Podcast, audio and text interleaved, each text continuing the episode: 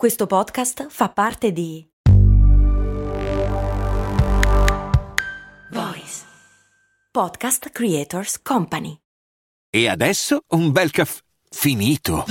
Perché rischiare di rimanere senza caffè quando puoi abbonarti a Caffè Borbone? Prezzi vantaggiosi, costi di spedizione inclusi, tante possibilità di personalizzazione e l'abbonamento lo sospendi quando vuoi. Decidi tu la frequenza, la qualità, scegli tra le cialde e capsule compatibili e crea il tuo mix di gusti e miscele. Mai più senza caffè con l'abbonamento Caffè Borbone. Tutte le info su caffèborbone.com. Terra piatta, vaccini tossici, invasioni aliene, scie chimiche. Le bufale scientifiche corrono sulla rete da quando esistono i social network. Eppure non sono invenzioni moderne, ci sono sempre state. Una tra le bufale più famose della storia riguarda un ritrovamento fossile eccezionale, l'uomo di Piltdown. Questa è Discoscienza e io sono Andrea Bellati. Cerco le notizie più curiose e interessanti sulle principali riviste scientifiche del mondo e poi le faccio girare qui, sul piatto, ogni settimana.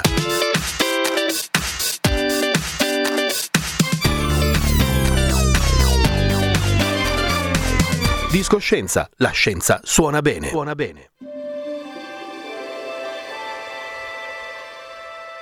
Grazie alle migrazioni i nostri progenitori sono morti ovunque nel mondo e quindi si trovano fossili di umani un po' dappertutto, dappertutto tranne che in Inghilterra.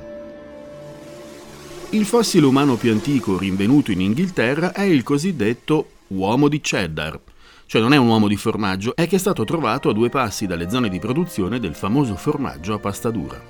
Si tratta dello scheletro di un giovane morto soltanto 10.000 anni fa, quindi piuttosto di recente. Questo fu un grave smacco, soprattutto a cavallo tra l'Ottocento e il Novecento, quando la superpotenza britannica stava a guardare, mentre negli altri paesi europei si facevano scoperte sensazionali. I fossili che cominciavano a svelare il percorso evolutivo dell'uomo e delle specie cugine erano francesi, spagnoli, croati, italiani, ma soprattutto tedeschi. Nel 1856, nella valle del Neander, dalle parti di Düsseldorf, venne alla luce la più nota tra le specie umane estinte, l'uomo di Neanderthal.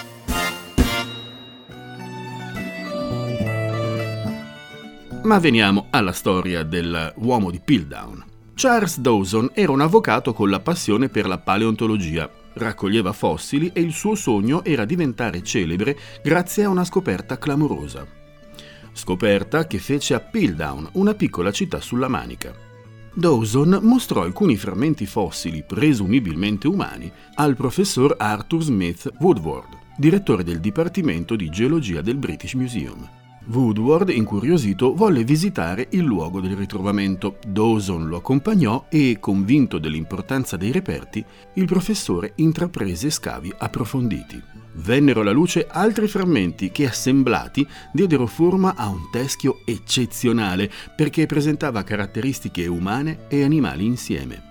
Infatti, mentre il cranio era tipicamente umano, la mandibola era grossa e prominente, come quella di una scimmia.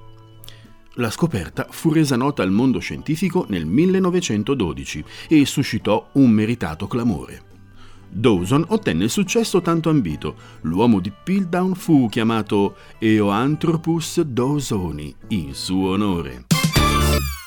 L'uomo di Piltdown era un reperto di valore inestimabile. Grazie alle sue caratteristiche intermedie, rappresentava il mitico anello mancante tra l'uomo e la scimmia. La prova tutta inglese che la teoria dell'evoluzione, elaborata dall'inglesissimo Charles Darwin, era corretta. Orgoglio nazionale. Dawson morì celebre e felice quattro anni più tardi, nel 1916. La morte gli risparmiò la vergogna di vedere la sua scoperta bollata come clamorosa, sì, ma come il falso scientifico più clamoroso della storia. Nel 1953 l'uomo di Piltdown fu archiviato definitivamente come bufala.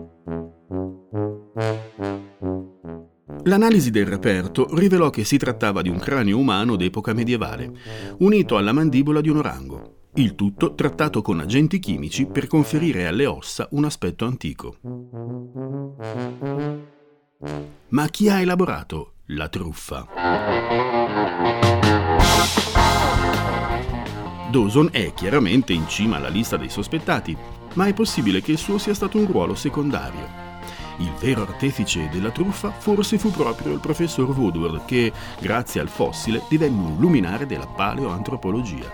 C'è invece chi sostiene che dietro la vicenda ci fosse addirittura Sir Arthur Conan Doyle, sì, l'autore di Sherlock Holmes, perché lo scrittore conosceva personalmente Dawson, collezionava fossili, era socio del Piltdown Golf Club e aveva fatto dire quanto fosse facile contraffare un osso a un personaggio del suo romanzo Il mondo perduto, del 1912. Prove troppo deboli, o come forse avrebbe detto il grande Holmes, troppo elementari, Watson. In fin dei conti, che cos'è una bufala? L'ho chiesto a un super esperto, Claudio, lo sbufalatore di bufale.net.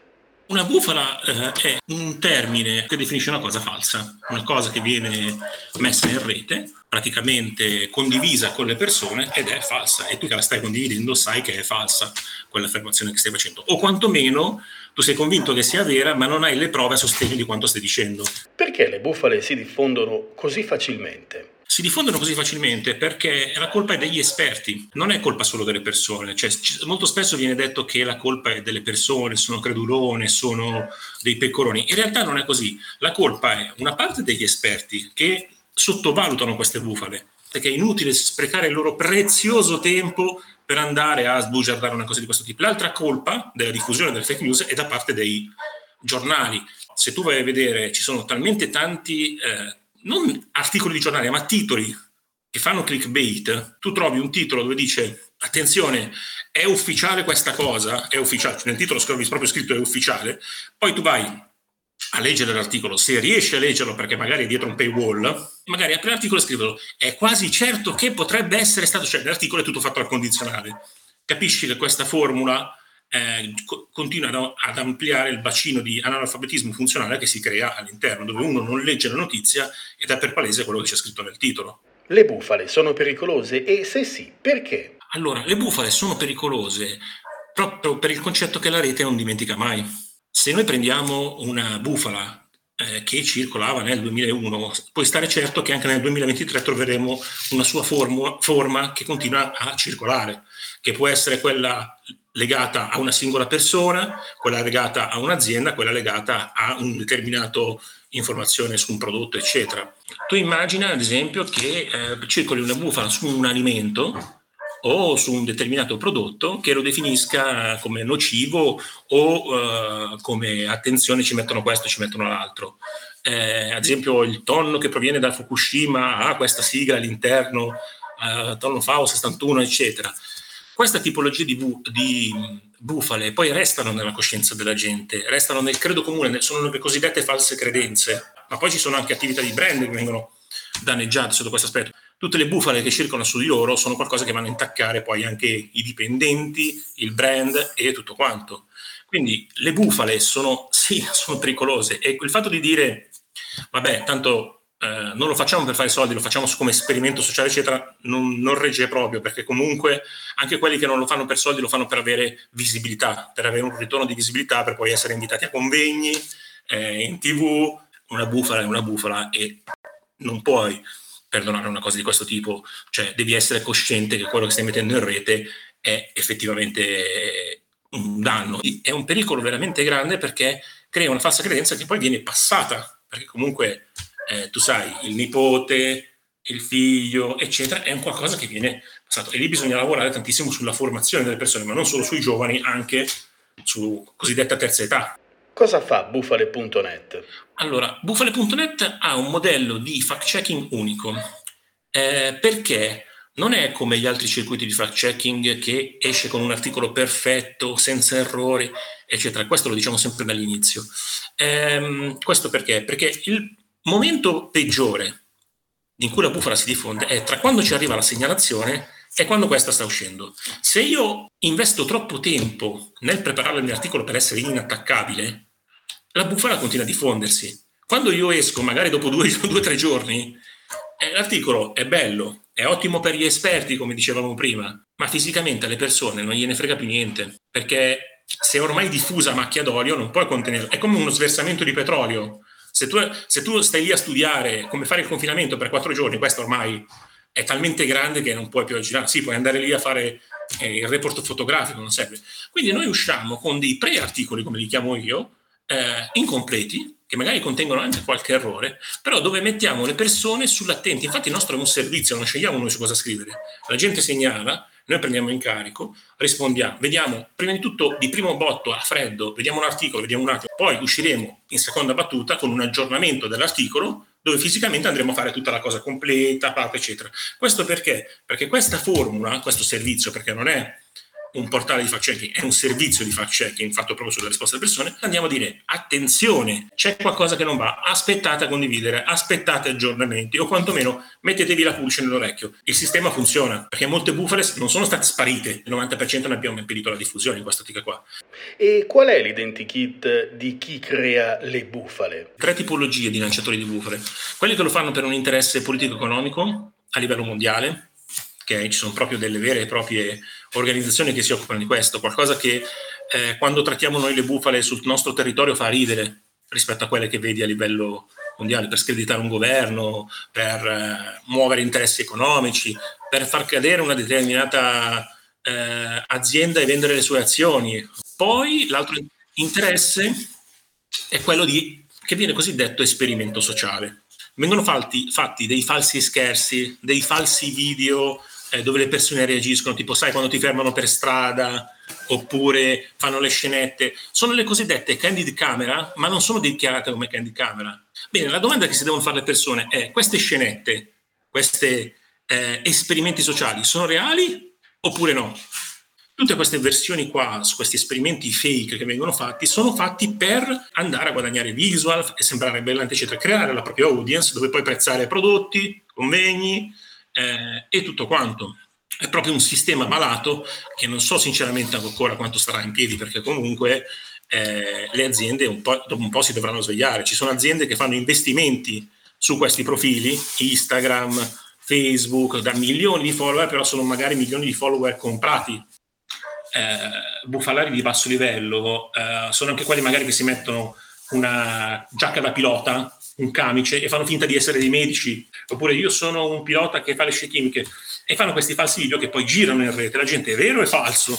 E, noi siamo sommersi di lavoro. Il problema di questi non è tanto la bufala di per sé che fanno, ma il fatto che passi il concetto si può fare questi video, tanto non succede niente, in realtà molti di questi hanno querele, processi e tutto il resto, e passi nei più giovani il fatto di uno spirito di emulazione.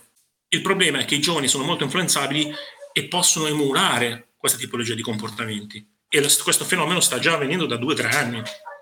Allora, io sono Claudio Michelizza, conosciuto in rete come lo sbufalatore e sono il fondatore e gestore del sito bufale.net assieme a Fabio, Fabio Milella e Luca Mastino. Ovviamente nel team ci sono tante altre persone, però non sto a nominarle tutte, spero mi perdoneranno, le saluto tutte.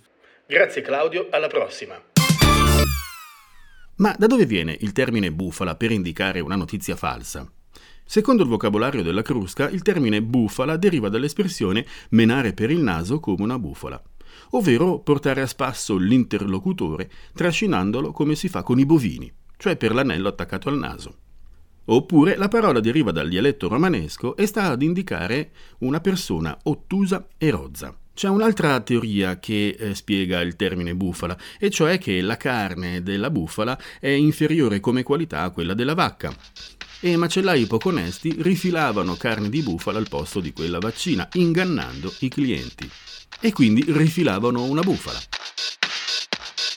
Discoscienza vi dà appuntamento la prossima settimana. Occhio alle bufale. Ciao da Andrea Bellati.